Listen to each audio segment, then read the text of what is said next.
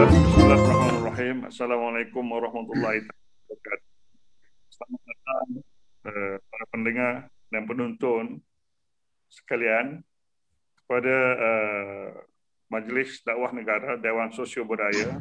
Sesi dialog kita yang kita memang uh, adakan setiap dua minggu ataupun seminggu untuk mendekati penonton membawa berbagai topik yang menarik dan pada hari ini kita bersyukur kepada Allah SWT kerana dengan izin dan inayahnya maka kita berjaya uh, uh, membawa satu topik yang menarik dan amat penting perlu dibincangkan di dialog kita iaitu tajuk kita pada hari ini ialah adab dan budi rakyat sebuah negara sejahtera.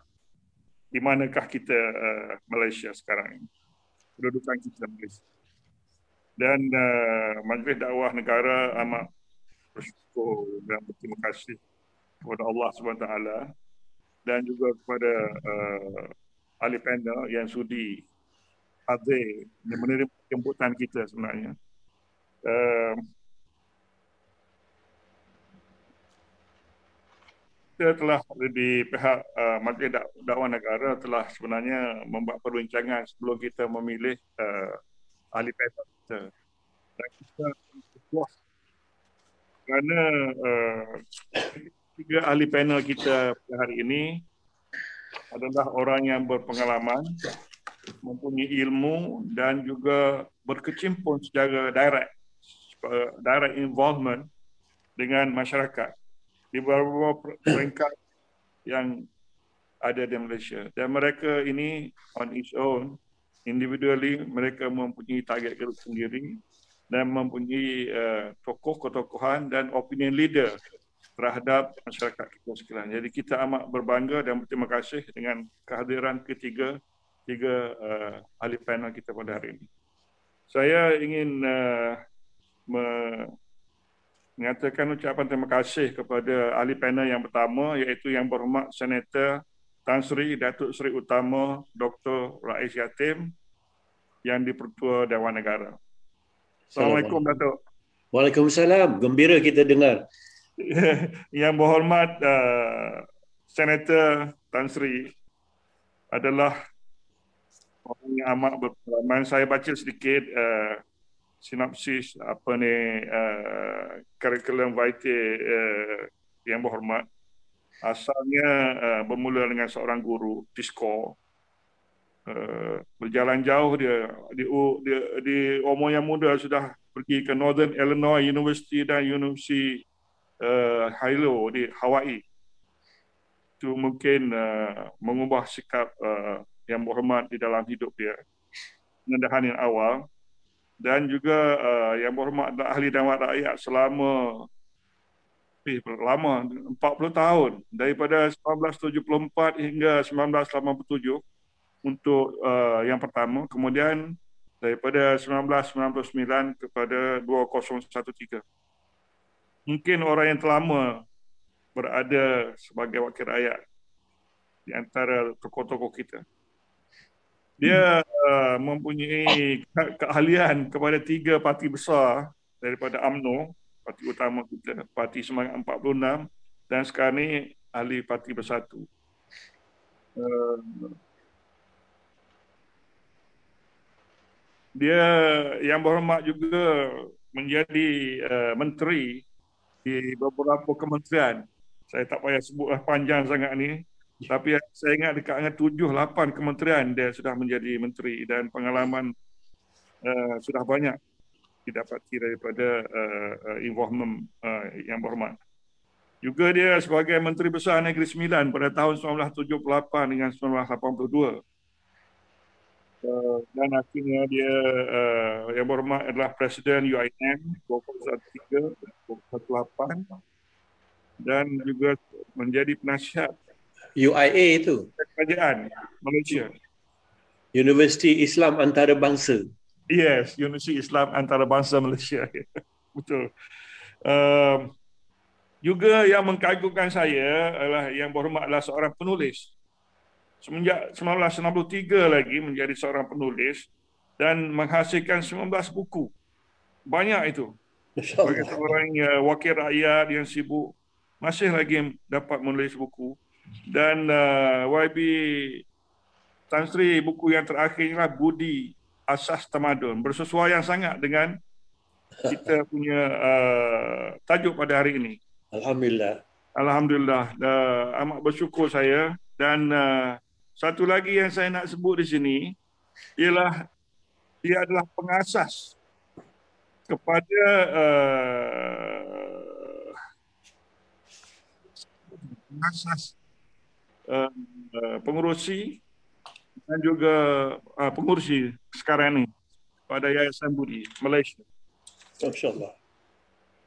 Lebih dan Sri maupun baik dan kita harap ini kita akan dapat berdiskusi dengan baik sekali. InsyaAllah. Ahli panel yang kedua, saya ingin menjemput juga iaitu Profesor Emeritus Datuk Dr. Hashim Yaakob. Mantan Vice Chancellor Universiti Malaya, uh, mantan Vice Chancellor International University College of Nursing, Malaysia, mantan Vice Chancellor Kuala Lumpur Metropolitan University College, mantan Vice Chancellor Emeritus University Kuala Lumpur. Sekarang bekerja konsultan oral medicine dan oral pathology di UM Specialist Center, Universiti Malaya Specialist Center. Selamat datang. Datuk Terima kasih. Profesor. Terima kasih. Bersongkok pada hari ini. Apa dia? Handsome. Oh, hari ni sebab pakai songkok seperti Tan Sri yang ber- Ya, Alhamdulillah. Bagus, bagus. uh, ahli panel yang kita yang ketiga, uh, kawan kenalan saya juga dan mungkin kawan kepada uh, YB Senator juga. Ialah Datuk Halimah Muhammad Said. Selamat datang, Datuk. Terima kasih mengundang saya sekali lagi. Ya, uh, sudah kali kedua kita menjemput uh, Ma- Majlis Dakwah Negara menjemput Datuk Halimah Muhammad Said. Dia adalah anggota tim ahli pemikir Kementerian Perpaduan Negara dan uh, seorang pelukis yang saya kagum ialah dia seorang pelukis di samping seorang pendidik yang lama. Dia bekerja sebagai pendidik selama 25 tahun di Malaya dan uh, juga seorang pelukis yang uh, amat baik dari pelukis dari segi oil painting, acrylic, watercolor, mixed medium dan berjaya menghadiri participated in the several uh, arts ex- ex- exhibition. Tahniah, Datuk Halimah. Di samping itu juga uh, Datuk Halimah ni adalah seorang penulis juga, jurnalis, penulis buku, juga jurnalis pada Astro Awani, The Star, The Sun dan editor, editor pada majalah uh, Al-Sajarah Sajarah di Misi Islam Antarabangsa Malaysia juga. Selamat datang uh, Datuk dan berterima kasih kerana sudi untuk hadir kali kedua. Dan saya uh, tidak ingin uh, memberi uh, ulasan mengenai tajuk pada hari ini. Saya ingin terus menjemput uh, Datuk Halimah untuk uh, memberi komentar kepada tajuk pada hari ini dan uh, memberi definisi terhadap perkataan adab dan budi serta meneruskan uh, perbincangan mengenai tajuk yang kita adakan hari ini. Silakan Datuk. Terima kasih Datuk Halim dan Assalamualaikum kepada um, co-panelis saya uh, Tan Sri Rais dan Profesor Hashim Alhamdulillah. saya uh, dan saya amat berbangga bersama Tan Sri dan Profesor Hashim uh, untuk membincangkan tajuk yang begitu penting ini ya. Nah, saya uh, memperkenalkan uh, tema atau tajuk iaitu adab dan budi rakyat sebuah negara sejahtera. Bagaimana kedudukan kita di Malaysia. Jadi saya akan uh, menjurus terus kepada tajuk ini dan melihatnya dari dua aspek. Ya. Uh, aspek pertama adalah definasi konsep-konsep. Tiga konsep utama dalam tajuk itu iaitu adab, budi dan sejahtera. Saya rasa kita perlu meninjau sedikit sebanyak tentang konsep-konsep ini.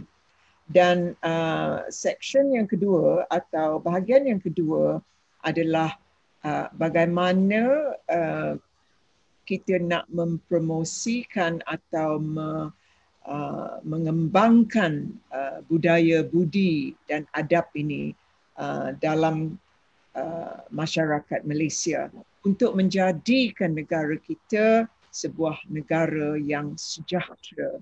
So, ya konsep-konsep ni saya rasa amat uh, dalam maknanya, ya. Uh, tentu Tan Sri ni dah uh, menyelami konsep budi ini dengan begitu mendalam. Jadi saya akan uh, mem- men- mendefinasikannya uh, dengan ringkas. Ya.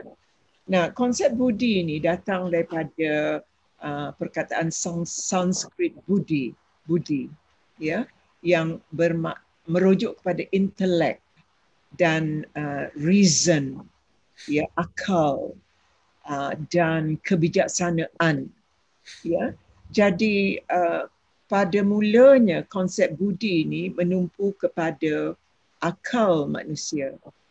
Ya.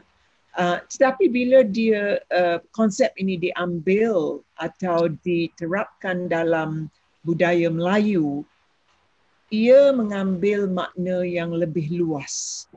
Ia makna budi ini diperluaskan uh, dan merangkum, merangkumi aspek-aspek yang penting dalam masyarakat Melayu iaitu adab, ya, sopan santun, budi perkerti, bahasa yang dipandang penting oleh masyarakat Melayu.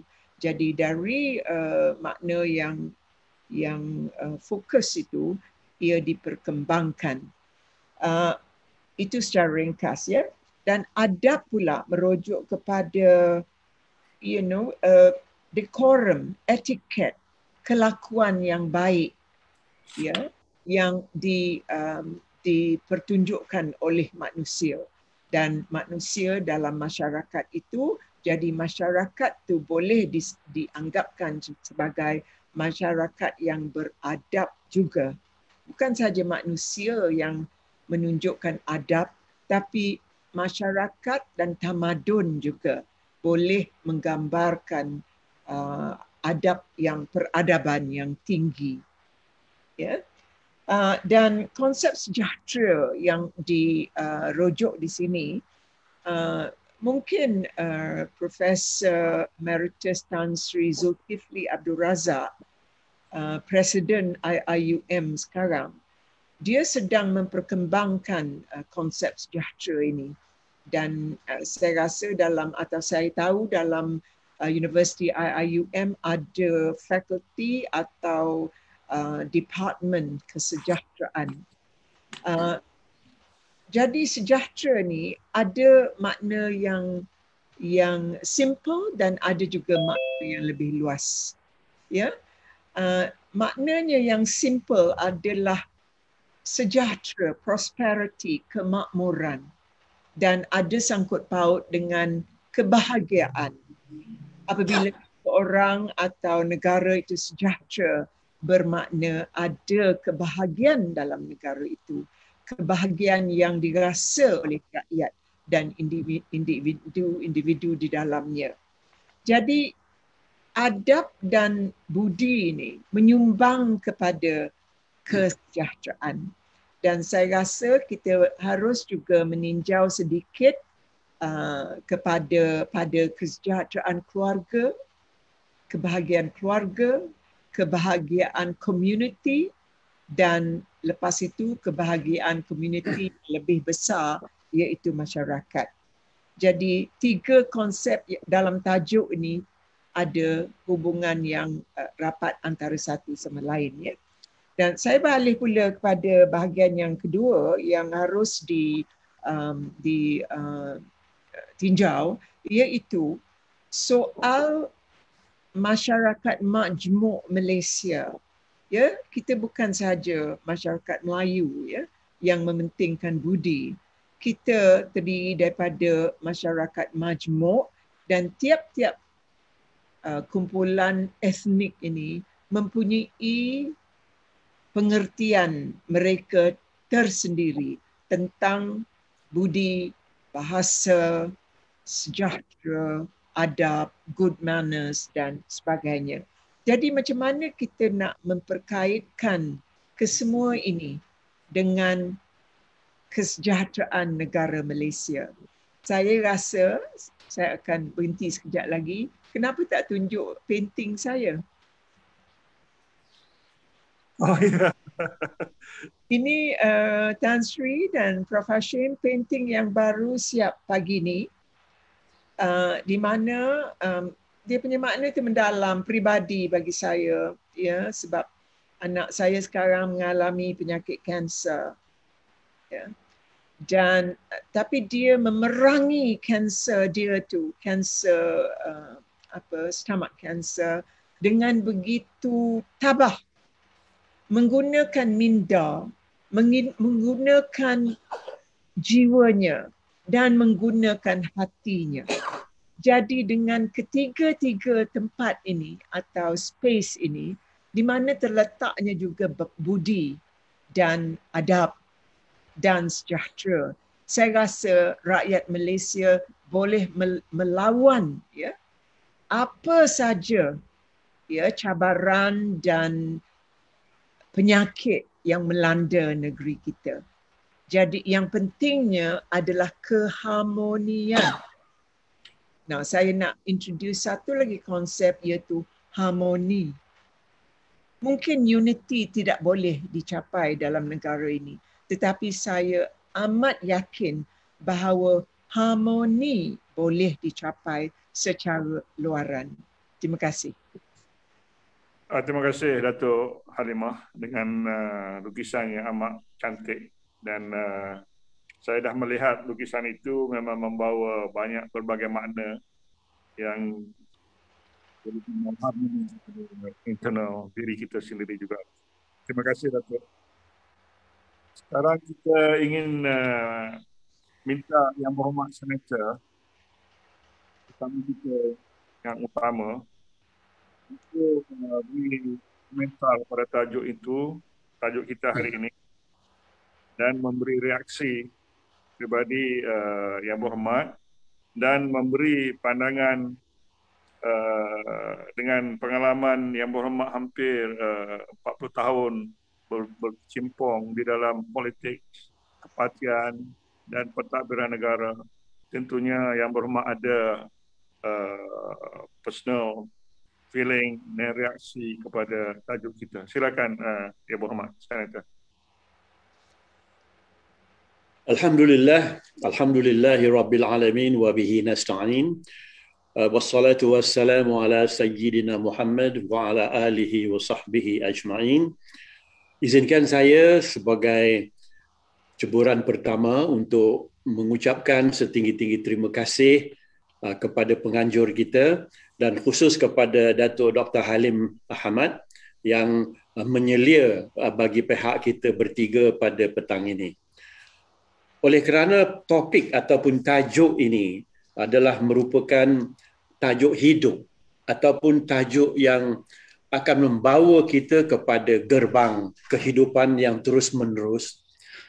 Saya ingin menambah sedikit kepada tiga perkara yang disebut oleh yang berbahagia Datuk Halimah uh, sebentar tadi. Jika adab, budi berkaitan dengan sejahtera, maka tigalah perkara itu yang tersohor.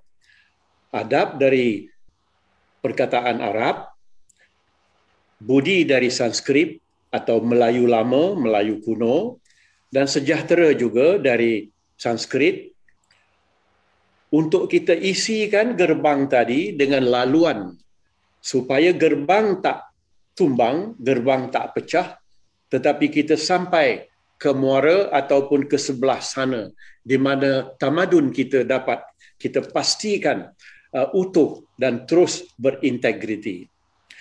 Dalam suasana yang ringkas dapat kita katakan iaitu adab dan budi ini seperti isi dengan kuku. Adab adalah perkataan Arab yang menaruh pengertian semua perbuatan kita harus menjurus kepada yang tertib, yang harmoni, yang berpengalaman baik dan mengandungi gerak-geri yang diterima pakai baik oleh masyarakat. Budi sudah pun didefinisikan oleh yang berbahagia Datuk Halimah. Tinggal lagi perlu bak kata orang tua-tua bagi kita menyatakan yang elok lebih sempurna dan yang sempurna itu kita lihat sebagai yang terus baik dan terus sempurna kembali. Maka dalam ketiga-tiga perkataan ini, adab, budi dan sejahtera seperti juga ia merupakan tungku tiga sejerangan atau tali yang tiga sepilin bagi kita untuk melaksanakan, menyempurnakan kehidupan kita di alam dan di dunia ini. Oleh kerana perkataan budi itu berkaitan dengan budaya, cara hidup, maka bolehlah kita rumuskan sebagai tambahan, budi itu adalah elemen terkandung di dalam budaya. Oleh kerana seseorang yang mempunyai sifat-sifat berbudi, beliau itu kita namakan budiman.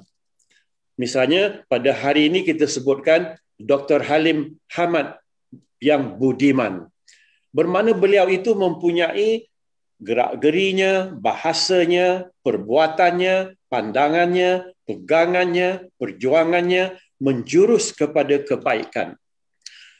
Jadi dari tungku tiga sejerangan ini dan yang kita sebut sebagai tali tiga sepilin tadi, jika dijurus kepada budi, maka ia lebih terkena kepada orang Melayu sebab perkataan itu telah bersama dengan dunia Melayu semenjak dunia terkembang lagi.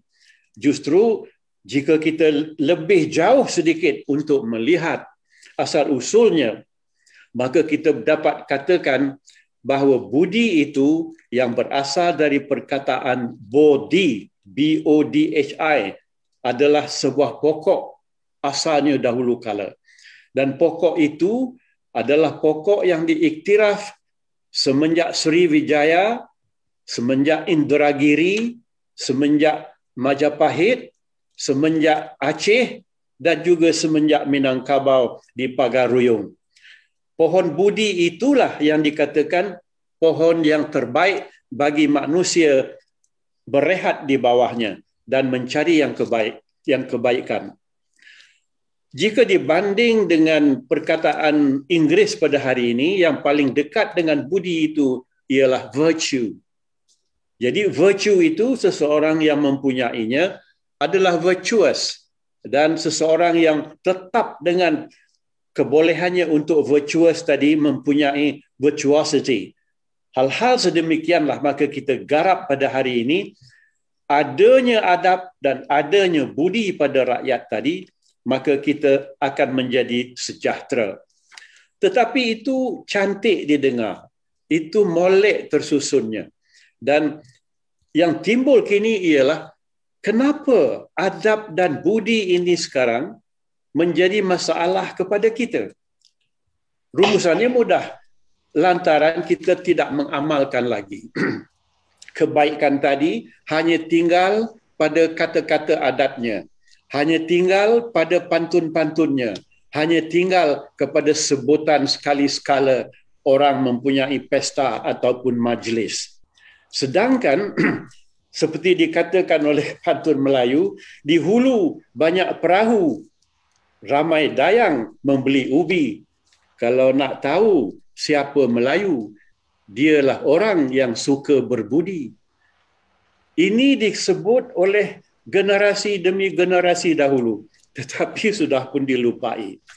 Kalau di parlimen ini, boleh saya katakan, satu istilah erosi sudah berlaku di mana sebahagian kecil para pemimpin kita di sini juga sudah pun semacam melupai apa budi itu. Dan menerusi kata-kata mereka, mereka telah menyebut istilah-istilah ataupun perakata kata-kata yang tak sepatutnya disebutkan. Dan dengan itu simbol-simbol dengan tangan, gerak-geri badan pun atau dalam bahasa modernnya body language mencernakan seseorang yang tidak lagi patut berada di tahap kepemimpinan.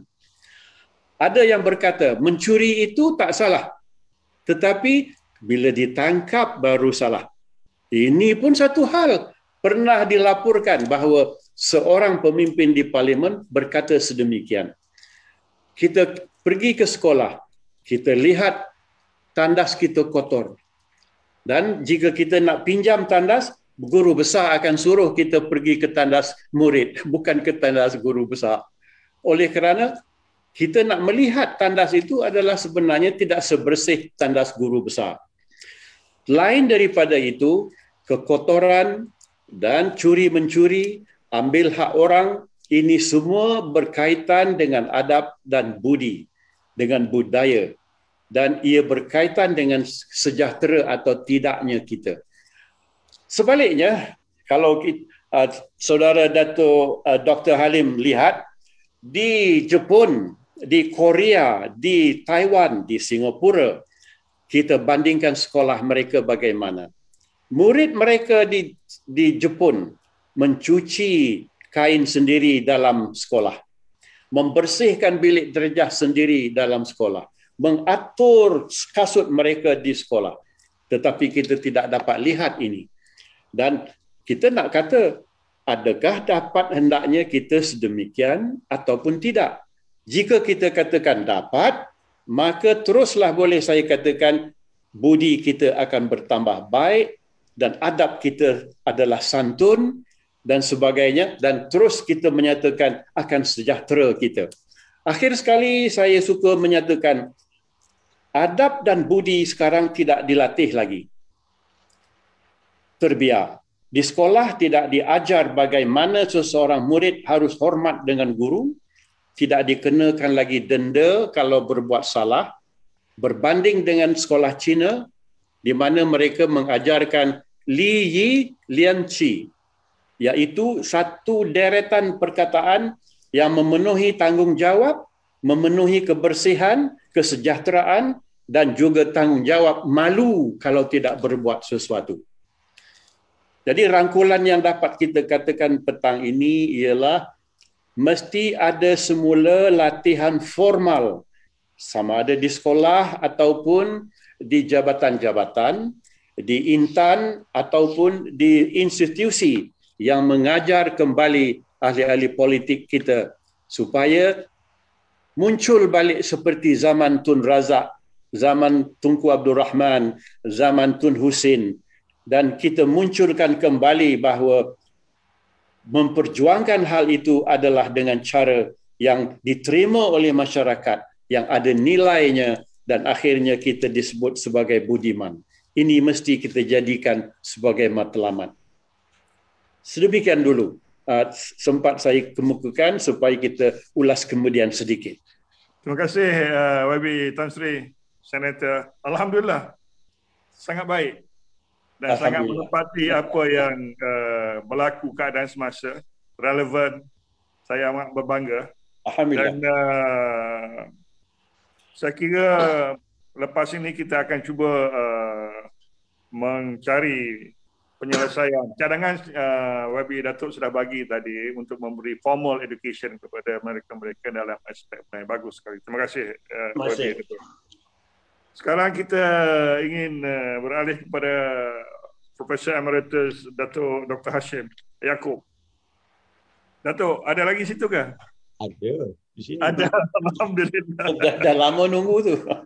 Yang berhormat dan juga Datuk Halimah. Datuk, uh, ke uh, ni mengapakah uh, adab dan budi ni sangat penting dan kita tidak boleh tiada sebab kita nampak sekarang ni dengan adanya petanda-petanda di mana adab dan budi hilang, maka kesejahteraan dalam masyarakat sudah mula hilang, sudah mula luntur. Minta Datuk uh, komen sedikit kenapa pentingnya dan bagaimana uh, kepentingannya perlu dalam pembangunan insan dan pembangunan negara kita. Silakan Datuk. Terima kasih uh, Datuk Halim yang budiman cuba kita fikirkan kalau tak ada perkataan budiman tadi yang disebut oleh uh, yang berhormat tadi selepas disebut nama Datuk Halim tak ada lagi lah kemesraan. Ya betul. Saya bertuah sini sebab konsep dan juga ulasan yang panjang lebar sudah diberikan oleh yang berhormat dan juga Datuk Halimah. Jadi I am spared of that. So saya terus menjawab soalan itu ya. Yes. Kalau sudah tidak ada budi ya dan juga tidak ada adab, maka kita tidak ubahlah seperti haiwan. Haiwan pun ada budi. Kalau kita pelihara anjing misalnya, dia punya loyalty kepada kita, kesetiaan dia kepada kita, dia akan menggadai nyawa untuk kita. Tapi seperti mana yang disebut tadi oleh uh, yang berhormat, kita memang sudah kekurangan budi. Budi itu waktu zaman um, Tengku Abdul Rahman, Tun Abdul Razak, Allah Yarham, itu memang memang betul. Banyak dipraktikkan. Tapi setelah kita menjadi lebih peka dan pandai di dalam ilmu teknologi, kita sudah lupa itu. Misalnya, saya sebut di sini. Ambil satu universiti. Naib Chancellor, timbalan Naib Chancellor ada empat. Naib Chancellor satu, timbalan Naib Chancellor ada empat berapa orang yang antara lima itu datangnya daripada bidang sosial budaya, datangnya daripada sosial sains, datangnya daripada humanities. Empat atau lima semua daripada dari bidang uh, Datuk sendiri.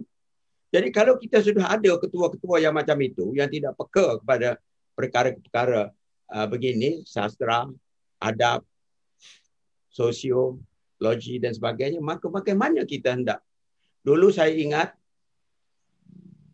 hal-hal budaya dan sastra itu sangat berkembang maju zaman zaman Datuk Halimah Nurullah. Tapi sekarang kita tengok tidak ada lagi sebab telah dibunuh oleh kemajuan teknologi. Saya hal uh, apa itu hal uh, adab ini ya, hal budi saya nak baca satu pantun. Kalau berladang menanam keladi, keladi dibawa ke tanah seberang. Kalau dagang pandai berbudi, sampai mati dikenang orang. Itu zaman dulu. Memang zaman dulu. Zaman sekarang begini. Keladi dibawa ke tanah seberang. Sampan kolik mudik ke hulu. Kalau budi dikenang orang, mengapa dagang terbuang lalu? Tak ada. Kenapa kita bina uh, puisi apa ni pantun-pantun seperti ini? Sebab kita sudah tengok tidak ada lagi budi. Tanam legondi tumbuh kelapa. Terbit bunga pucuknya mati. Budi tuan saya tak lupa. Budi tuan saya tak lupa. Sudah terpaku di dalam hati. Itu kata-kata saja. Saya di dalam hidup saya saya sudah lihat bahawa kata-kata seperti ini memang banyak. Waktu meminta dan sebagainya itu maka mengalir air mata dan sebagainya. Tetapi sesudah budi diberi. Apakah ingat lagi? Puas saya bertanam ubi. Nanas juga dipandang orang. Puas saya menanam budi. Emas juga dipandang orang. Itu hal budi yang saya rasakan bahawa pada waktu ini uh, sudah kalau tak pupus, hampir pupus. Begitu juga ada. Begitu juga ada. Dulu sewaktu saya menjadi dekan di Fakulti Pergigian Universiti Melaya, apabila anak-anak murid kita lalu berselisih jalan dengan kita di dalam fakulti itu. Dia akan ucap good morning sir, selamat pagi, assalamualaikum. Ataupun kalau dia pemalu, dia akan menyorok selepas sebelum berjumpa dengan kita itu. Tetapi sekarang saya lihat betul ini. Ini betul. Saya lihat guru-guru lalu yang berselisih dengan student. Hardly student say good morning sir, good morning teacher, uh, good morning um, prof. Saya tak saya tak tengok itu sebab saya menyaksikan itu. Kemana perginya? Perginya ke mana?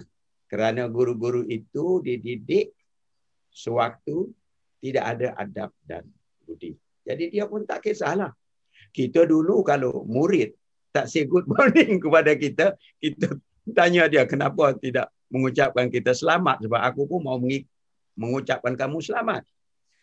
So, jadi ah, sekarang ini saya fikir sudah tidak ada um, perkara-perkara yang seperti yang berhormat sebut tadi sangat-sangat kurang.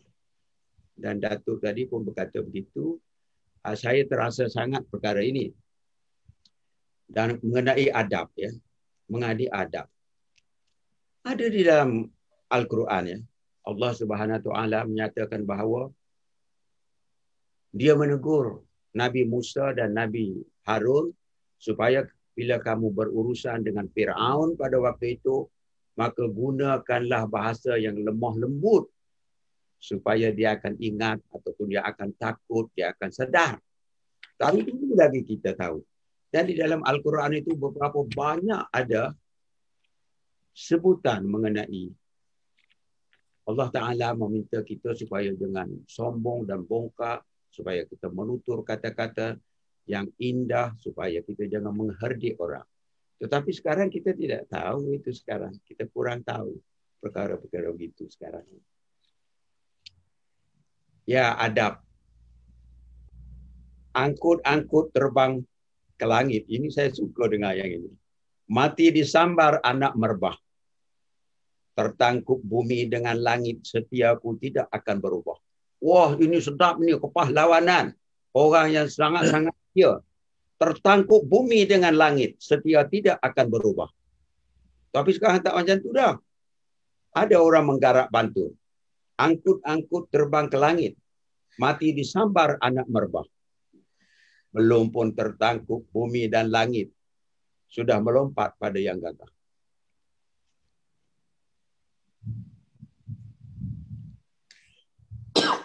Saya um, sangat berterima kasihlah kepada Datuk Halimah yang mengundang saya dan saya rasa bertuah dapat bersama dengan yang berhormat Tan Sri. InsyaAllah. Ya, mau mau berhubungan dengan Tan Sri. Dan belajar banyak daripada apa yang yang berhormat Tan Sri bilang tadi. Tak ada ya, sikit-sikit. Uh, hal-hal ini saya cuba-cuba saja Datuk Halimah pun dengan prinsipnya orang Minang kan kuat dalam adab. dan, dan, okay. uh, terima kasih uh, Datuk uh, Hashim kita uh, sebelum pergi kepada Datuk Halimah kita uh, ingin kepada yang berhormat Senator Tan Sri uh, yang penting pada ketiga-tiga ahli panel tadi ternyata kita ada masalah untuk uh, di Malaysia ini keadaan kita amat, amat ketara dan kita mungkin menjurus ke arah yang tidak tempat yang tidak elok untuk sebuah negara membangun menuju kesejahteraan yang kita inginkan. Jadi saya ingin mendapat uh, sedikit uh, uh, respon daripada Yang Mohd Senator. Apakah mekanismenya terbaik, yang terbaik dan efektif untuk membudaya, membudayakan nilai-nilai adab dan budi untuk kesejahteraan. Di terutamanya di institusi parlimen dan wakil rakyat sebab mereka ini adalah opinion leader. Dia ada trendy. The one that people follow. Dan juga di dalam parti politik di tanah air kita di mana uh, nilai-nilai budi dan uh, adab ini agak luntur. Dan juga uh, kalau yang berhormat boleh komen sedikit mengenai NGO sebab yang berhormat amat terlibat juga dalam badan pergerakan NGO. Jadi uh, minta satu cadangan, mekanisme yang terbaik dan efektif untuk menghadapi masalah yang kita hadapi. Silakan uh, WB Senator.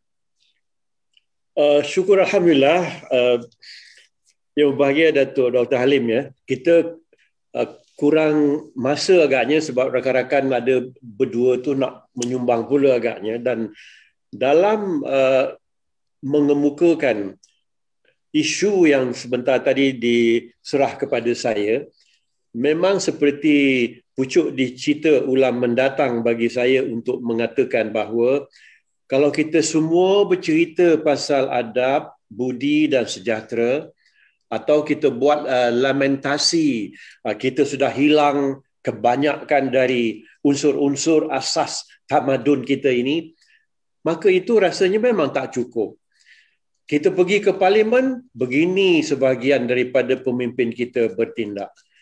Pergi ke mahkamah, begini sebahagian pemimpin kita dah kena hukum. Kalau kita lihat di sekolah, begini dia keadaan uh, buli, membuli wujud. Kalau pergi ke jalan, kita lihat orang buang anak. Pelbagai lagi dapat kita senaraikan.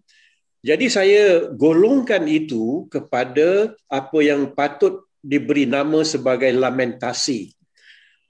Jadi lamentasi saja bagi saya uh, Dr. Halim tidak cukup. Kita mesti beri cadangan. Apa harus kita buat?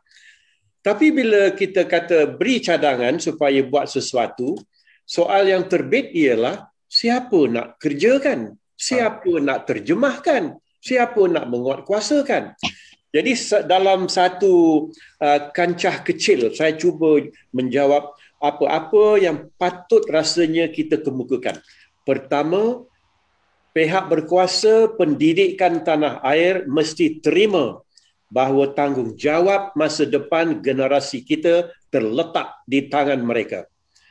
Jadi para pentadbir yang mengkaji dan mewujudkan dasar mesti terima adab dan budi ini adalah menyumbang kepada kesejahteraan negara menyumbang kepada tamadun tanah air dan memperelok para warga kita di tanah air. Jadi dengan itu mereka mungkin kata semua sudah buat ataupun sedang dibuat macam jawapan yang selalu diberi di parlimen saya nak menyatakan hari ini ini semua tidak lagi dibuat. Justru mesti diajar balik budi. Mesti diajar balik macam mana nak beradab. Macam mana nak bercakap hormat. Macam mana kita tak ambil harta orang. Macam mana kita tak ambil lagi hak orang. Dan kita mesti jujur untuk berkhidmat bagi negara kita. Jadi saya pantunkan begini. Terang bulan di alam maya, kilatnya langsung ke kampung Tanjung. Berkhidmat tidak minta dibayar, berjuang tidak minta disanjung. Jadi suasana itu mesti ada. Apabila Kementerian Pelajaran membuat program mengasuh semula, ianya hendaklah dibanding dengan apa yang dibuat oleh masyarakat di Jepun misalnya atau di Finland ataupun jangan jauh sangat.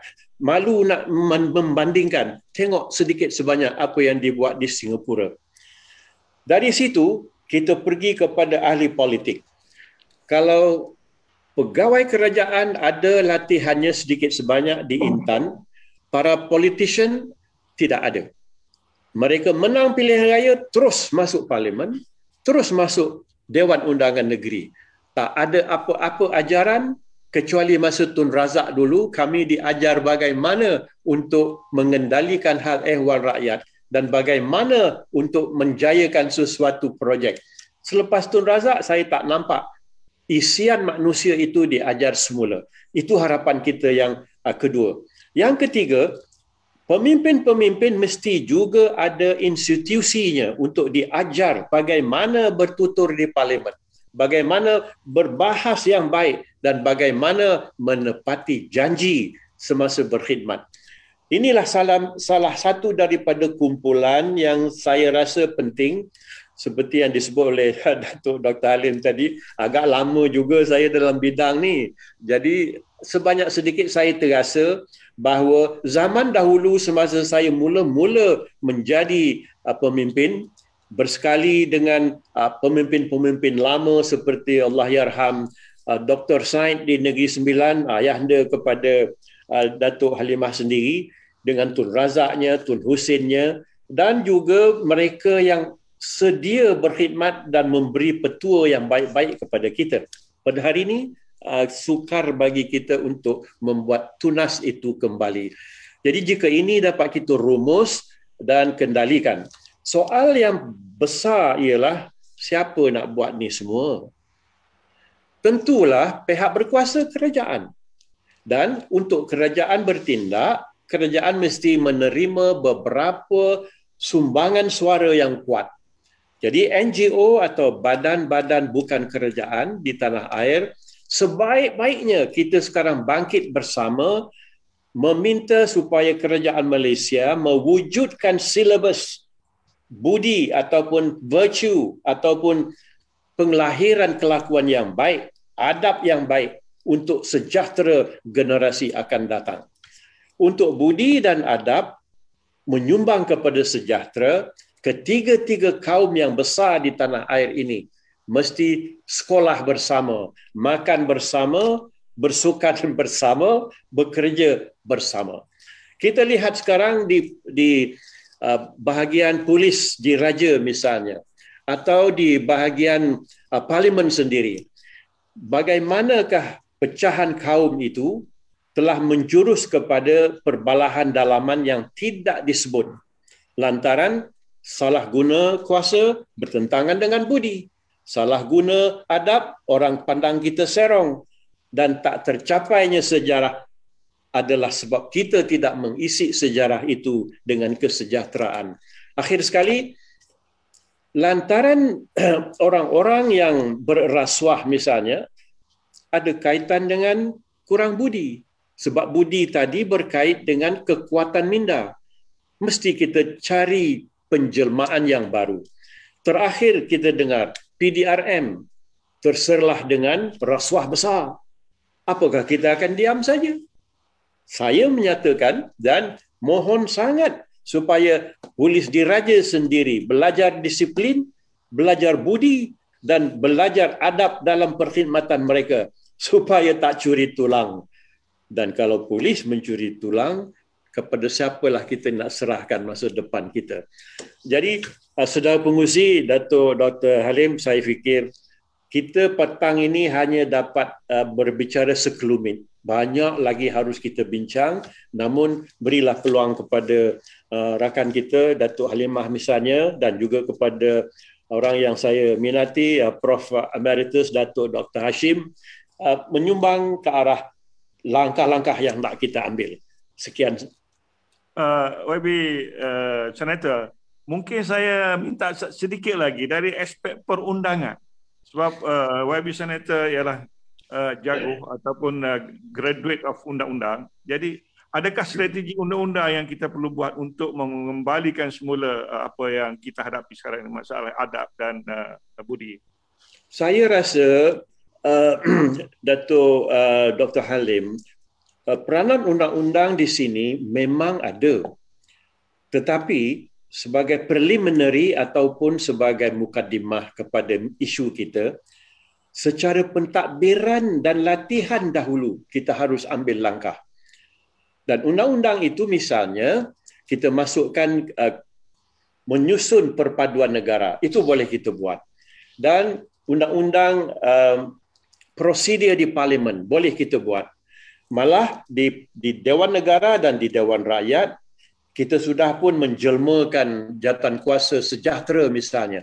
Ini akan kita pupuk lagi supaya akhirnya undang-undang tahun 52 iaitu berkaitan dengan uh, kekuatan dan tenaga sekutu parlimen dapat kita serap kembali dan hidupkan semula. Pada masa ini tahun akta tahun 52 itu sudah jadi bak kata orang undang-undang yang sudah tak ditengok lagi. InsyaAllah kita buat begitu. Namun Kementerian Pelajaran tadilah yang menjadi pemupuk utama dan boleh juga disebut Kementerian Perpaduan Negara.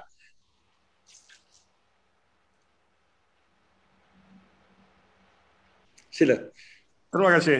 Terima kasih YB Tan Sri. Uh, kita amat berbangga dengan jawapan itu dan beberapa option yang telah disarankan dan amat menepati sekali apa yang kita fikirkan. Sekurang-kurangnya di dalam minda kita ada harapan. Hala tuju yang patut kita buat untuk masa depan negara kita. Terima yeah. kasih. Uh, Selamat kembali kembali. Kita beralih kepada uh, uh,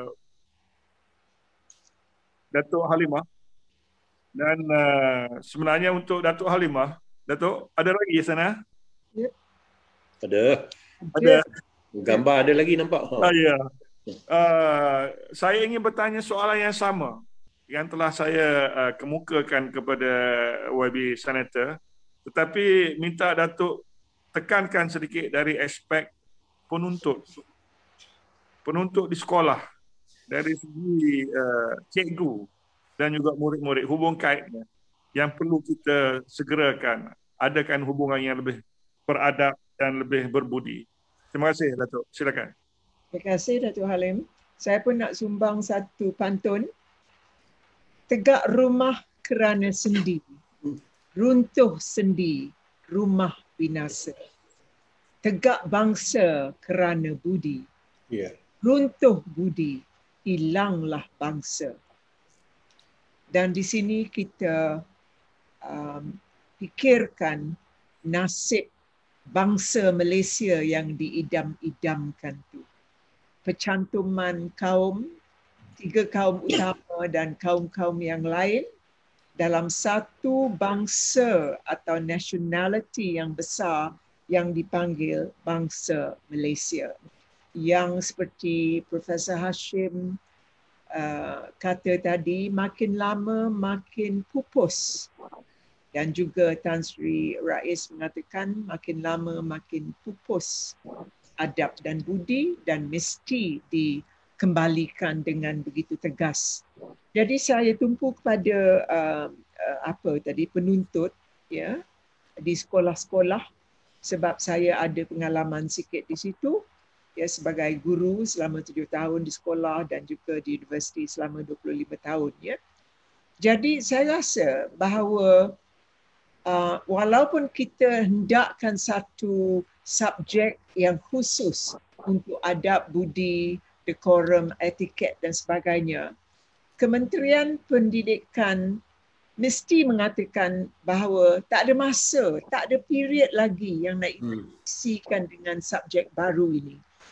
Uh, semasa kita sekolah dulu, saya bersekolah di convent Seremban, ada special class for moral, ya, moral lesson di mana kami dididik uh, dengan pakaian, dengan bahasa yang bagus, dengan uh, you know sopan santun, uh, etiquette, good manners dan sebagainya. Tapi sekarang dah tak ada.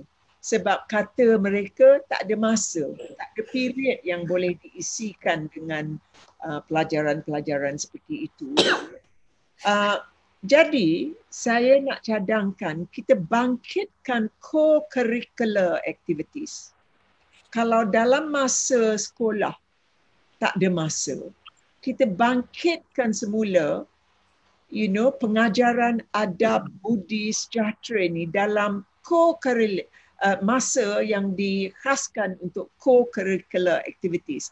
Dan saya amat menyeru bahawa di sini kita melibatkan ibu bapa. Ya, untuk tolong membantu mengendalikan uh, you know Uh, khusus-khusus tentang adab budi di mana mereka juga memerlu pendidikan. Hmm. Ya, kebanyakan bapa, ibu bapa yang muda sekarang ni dah tak diajar, mungkin tak diajar oleh ibu bapa mereka dulu.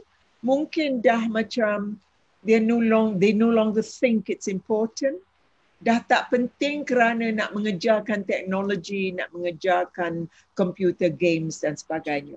Jadi saya rasa di sini tiap-tiap sekolah boleh membuat keputusan sendiri bagaimana nak membangkitkan pengajaran uh, pelajaran tentang adab dan budi ya kita, jadi dari atasan dari pihak atasan MOE deputy uh, uh, sorry director general of education mesti meyakinkan staff-staffnya dari atas hingga bawah bahawa ini perlu di, uh, di dilaksanakan oleh sekolah-sekolah masing-masing. So, you know, in a way, the headmasters and head teachers will also appreciate it, you know. Mereka nanti rasa bahawa ini dalam tangan mereka. Mereka boleh menjayakan co-curriculum yang begitu uh, cantik dan molek. Dan di sini juga saya uh, tahun-tahun yang sudah semasa saya uh, mengelolakan um, pergerakan rakyat yang dipanggil PICO, kami sudah mula me, me, menggerakkan uh, gerakan harmoni mesra saling hormati di sekolah-sekolah. So this was uh, the, our team, you know, harmony mesra saling hormati. Dan kami dah mula mengadakan, um, you know, pertandingan um, lukisan, pertandingan lagu untuk memurnikan, uh, you know, virtue-virtue ini yang uh, kadang-kadang dia, uh, mereka ni tak faham tau. Mereka dah tak faham dah tak tahu apa dia adab dan apa dia budi. Jadi kita perkembangkan balik. Tulis essay competition. Essay competition on budi bahasa. Essay competition on budi pekerti.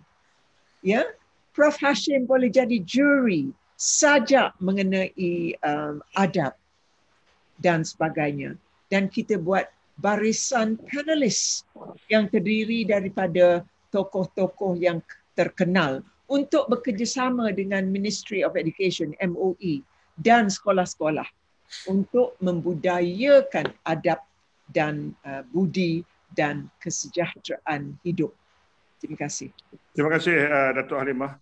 Uh, saya melihat dari apa yang perbincangan kita pada hari ini, mungkin juga kita uh, tidak dapat menganalisakan bahawasanya dengan adanya berbagai mangsa di dalam negara kita ini uh, budi dan juga uh, adab yang ada yang beras, berasaskan kepada agama Islam itu mungkin sudah runtuh disebabkan oleh faktor-faktor bangsa lain dan juga faktor-faktor TV dan budaya kuning dan sebagainya.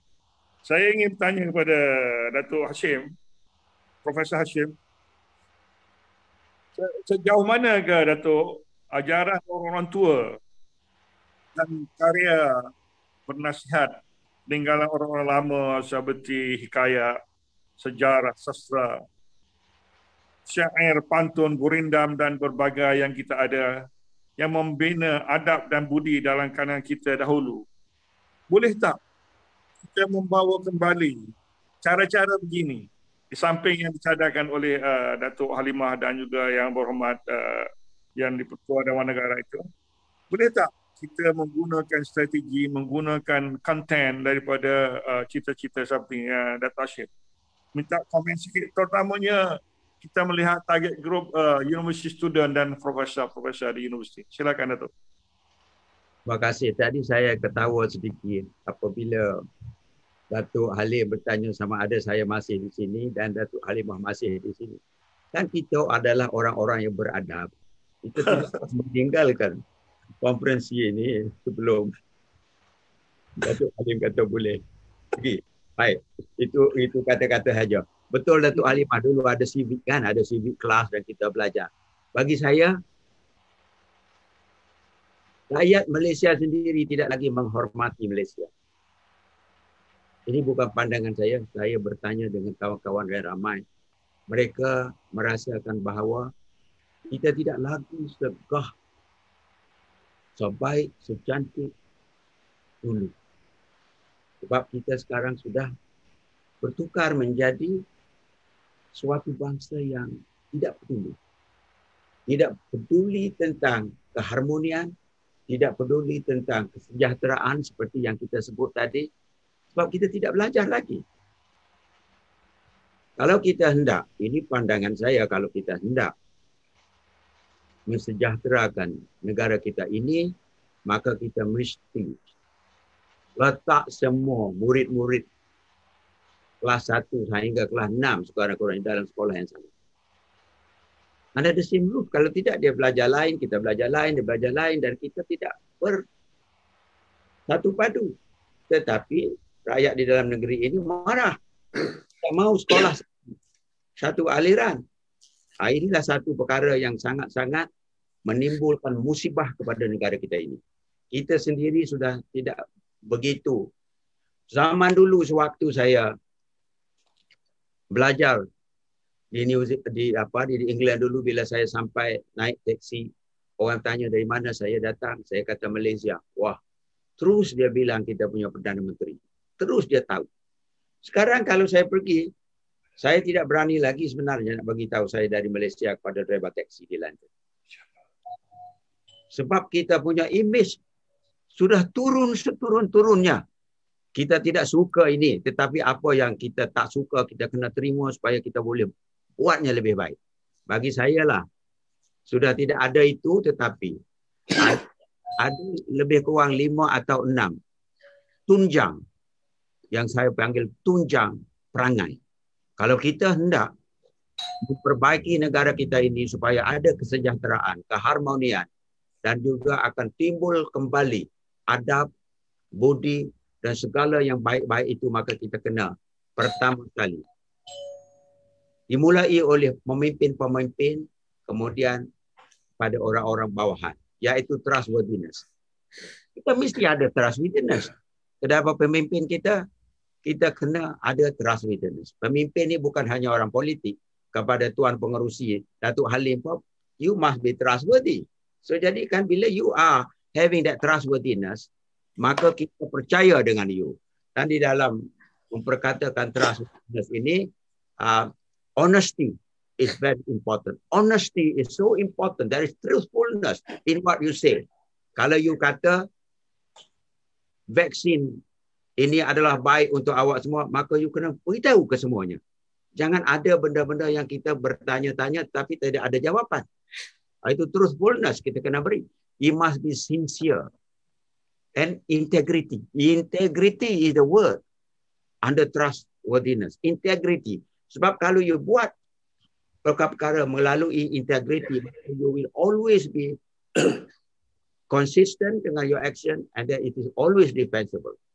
Tidak ada yang salah. Reliability. Are you reliable? And loyalty of course. Walaupun tidak ada limit, walaupun ada limit untuk loyalty, tetapi kita mesti juga menjadi loyal apabila kita tidak boleh lagi menjadi loyal kepada sesuatu maka kita ubah kepada sesuatu yang baru yang boleh kita bantu dan sokong respect is the other part which we are lacking now. Kita tak ada respect. Seperti kata yang berhormat tadi di dalam parlimen tu kita tidak respect undang-undang. Kita bercakap kita bercakap. Kadang-kadang bila saya tengok uh, sitting dalam parlimen itu saya rasa malunya dalam fakulti dalam fakulti dalam universiti pun itu tidak berlaku macam itu. Because they go with rules and regulation. Mengikut mengikut. Kemudian kalau kita respect orang maka kita akan uh, menghalanglah daripada violence daripada um, humiliate uh, apa ni humiliasi kepada orang manipulasi dan juga eksploitasi ya um, dan kita akan menjadi lebih sivil, lebih decent, lebih courteous to people. Kita mempunyai otonomi sebaik-baiknya lah dan kita mempunyai tolak ancur, tolerance. Yang ketiga, responsibility. Kalau kita buat sesuatu dan responsibility tidak ada, we are not accountable to it. There is no accountability. Suka hati aja kita buat. Maka jahanamlah tempat yang kita pimpin itu. And then we have to have self restraint self restraint from membuat benda-benda yang tidak baik pursuit of excellence yes if you want to be responsible you must pursue excellence Because rakyat dan orang bawah-bawah you akan depend on you. Depend on you, depend on your knowledge untuk move forward. Fairness. Fairness ini sangat penting lah. Kita kena ada equity, kita kena ada impartiality, kita kena ada keterbukaan, kita ada kena ada proses yang yang kalau pun tidak 100% pun perlu tetapi kenalah hampir-hampir ke situ. Dan akhir sekali caring. Caring. Kalau kita tidak care kepada sesama kita maka kita hiduplah di dalam hutan. Ada di dalam caring ni sifat-sifat seperti altruism. Maknanya kita care for the sake of caring bukan kita membalas, meminta balasan dan sebagainya. Ha, ini berbanding daripada strategic strategic charity. Maknanya kita buat baik dengan orang, kita nak ambil sesuatu uh, daripada dia sebab kita ada self interest. Last, citizenship, kenegaraan. Kenegaraan mestilah berpandukan kepada perlembagaan yang kita ada. Ha, kita macam-macam kita ada itu. Maka kita menjadi seorang rakyat, warga negara yang baik. Maka dengan enam, ah, saya sudah sebut enam, tiang perangai yang baik. Kalau sesiapa, boleh. Terutamanya kalau orang-orang yang memimpin kita mempunyai trustworthiness, mempunyai respect, responsibility, fairness, mempunyai caring attitude, mempunyai citizenship. Dan mereka inilah orang-orang yang akan membuat kita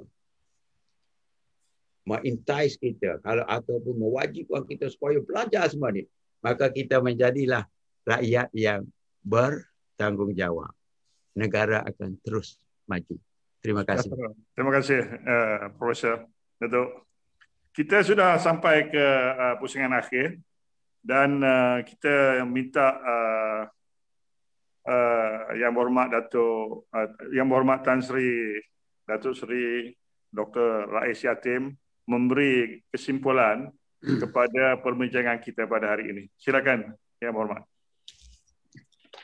Ah, terima kasih sekali lagi. Kita boleh dikatakan dah sampai ke peringkat untuk berebut masa. Jadi saya cuba ah, simpulkan seringkas mungkin. Saya nak tayangkan ah, gambar ni kalau boleh di depan kamera ni dan di situ akan nampak sedikit gambar semut dan gambar semut ni adalah gambaran dari yang lahir di dunia pada hari ini berlaku setiap detik dan semut merupakan ciptaan Allah yang paling bekerjasama, paling akur dan paling bermesyuarat dan bermafakat yang paling efektif. Apabila bertemu, semut itu seolah-olah memberi salam antara satu dengan lain. Kalau sebanyak-banyak makhluk saya lihat semut paling bijak dan paling akur kepada sistem uh, eko mereka sendiri. Setelah kita berbincang tadi dan uh, kedua-dua rakan mengemukakan pelbagai pandangan, kita mesti terima hakikat satu jika kita hendak capai tamadun yang bernilai tinggi kita mesti rela untuk melatih mewujudkan ekosistemnya. Jadi adakah ekosistem di negara kita cukup untuk mewujudkan budi dan adab ke arah sejahtera tadi? Saya jawab dengan ringkas tidak wujud. Sebab ia sudah berkecai dalam kita mencari habuan materialisme setakat merdeka sampai sekarang. Kita sudah abaikan sebahagian daripada tugasan pendidikan kita. Dan kita sudah abaikan sebahagian daripada susunan tata rakyat dan tata cara kita. Jadi apabila melihat keadaan ini, kita mestilah bersekutu balik, berjuang balik, mewujudkan ekosistem seperti dahulu. Ini bermakna beberapa kementerian dan beberapa segmen kedudukan rakyat diperbuat semula. Ini ber, bererti bahawa Kementerian Pendidikan, Polis Diraja Malaysia, Parlimen Malaysia, Kementerian Perpaduan Malaysia tampil ke muka dan menyerlahkan bukan saja teori tetapi amalan dan latihan baharu. Di Jepun ada latihan sekolahnya ke arah budi yang baik, virtue yang baik. Di Singapura ada sistem sekolahnya, satu sistem mereka dan mereka mengajar mereka untuk mencapai tahap tertinggi. Soal yang terbit pada kita, siapalah yang nak mengajar guru-guru kita supaya guru pula boleh mengajar budi.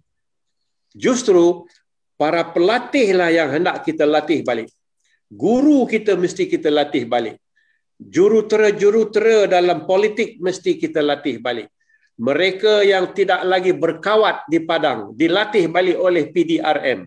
Dulu mereka berkawat di Padang sekali seminggu. Sekarang dah tak ada. Sebahagian daripada mereka pun dah tak reti macam mana nak gilap tembaga yang ada di kaki dan tamin di dahi. Justru kita mesti balikkan semula hal-hal ini. Dan kita mohon supaya kerajaan kita tidak tersinggung bila rakyat mahukan ini kembali. Jika sedikit daripada hal-hal ini dapat kita laksana, saya kira apa yang kita bincang pada petang ini akan menelurkan semangat dan juga buah dalam perjuangan kita.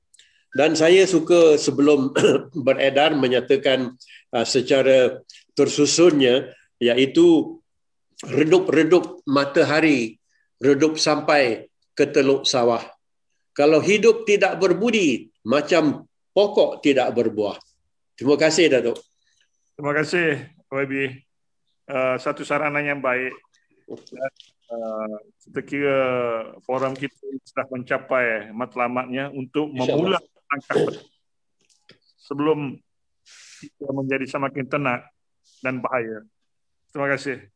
Terima kasih kembali dan Dato, selamat Dato berbuka. Datuk Halimah, uh, minta uh, bagi uh, conclusion juga dalam masa tiga minit. Terima kasih. Uh, saya setuju dengan uh, cadangan Tan Sri tadi, Tan Sri Rais, bahawa um, kementerian-kementerian yang tertentu harus mengambil alih peranan untuk membudayakan uh, Parlimen, Dewan Rakyat, Dewan Negara uh, dan juga kementerian-kementerian mereka dengan Uh, nilai-nilai virtues dan sebagainya, adab, uh, budi dan sebagainya. Uh, uh, Tan Sri ada menyebut uh, Kementerian Perpaduan dan saya sendiri uh, adalah anggota tim ahli pemikir Kementerian Perpaduan. Dan kami telah pun uh, menjayakan dasar perpaduan negara yang tidak pernah lagi diadakan. So we have the unity policy uh, dan blueprint pun dah siap. Dan kami akan mengusahakan roadmap di mana uh, perkara-perkara butiran-butiran ni akan di uh, diperkembangkan dengan cara yang lebih tersusun, teratur, yang ada schedule uh, bila nak dicapai, dicapai dan sebagainya.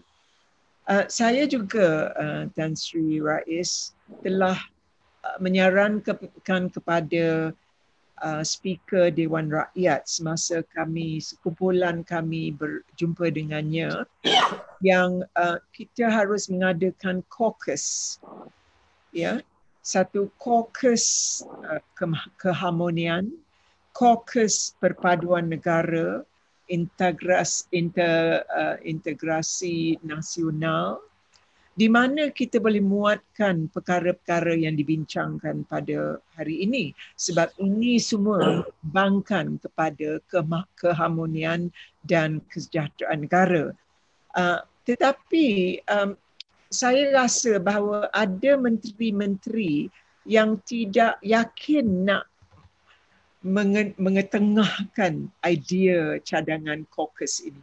Saya tak tahu pasal apa. Tapi macam mereka enggan nak menyusulkan caucus Hmm. untuk melihat perkara-perkara ini dan juga boleh boleh me, me, saya rasa boleh me, mengaturkan kurikulum ya untuk workshop atau uh, atau forum atau seminar untuk ahli-ahli parlimen untuk adun dan sebagainya. But nobody wants to take the lead to take the responsibility. Is there a political reason? I'm not sure. Tapi ini adalah satu cadangan yang baik. So kita maju ke depan menteri dan kementerian ter- tertentu uh, you know menara, menerajui uh, pergerakan men, membudayakan adab dan budi dan sejahtera dalam negara. And then the other leaders will follow. NGOs yang nak mengampu menteri-menteri ini nanti they will follow suit lah. Yeah.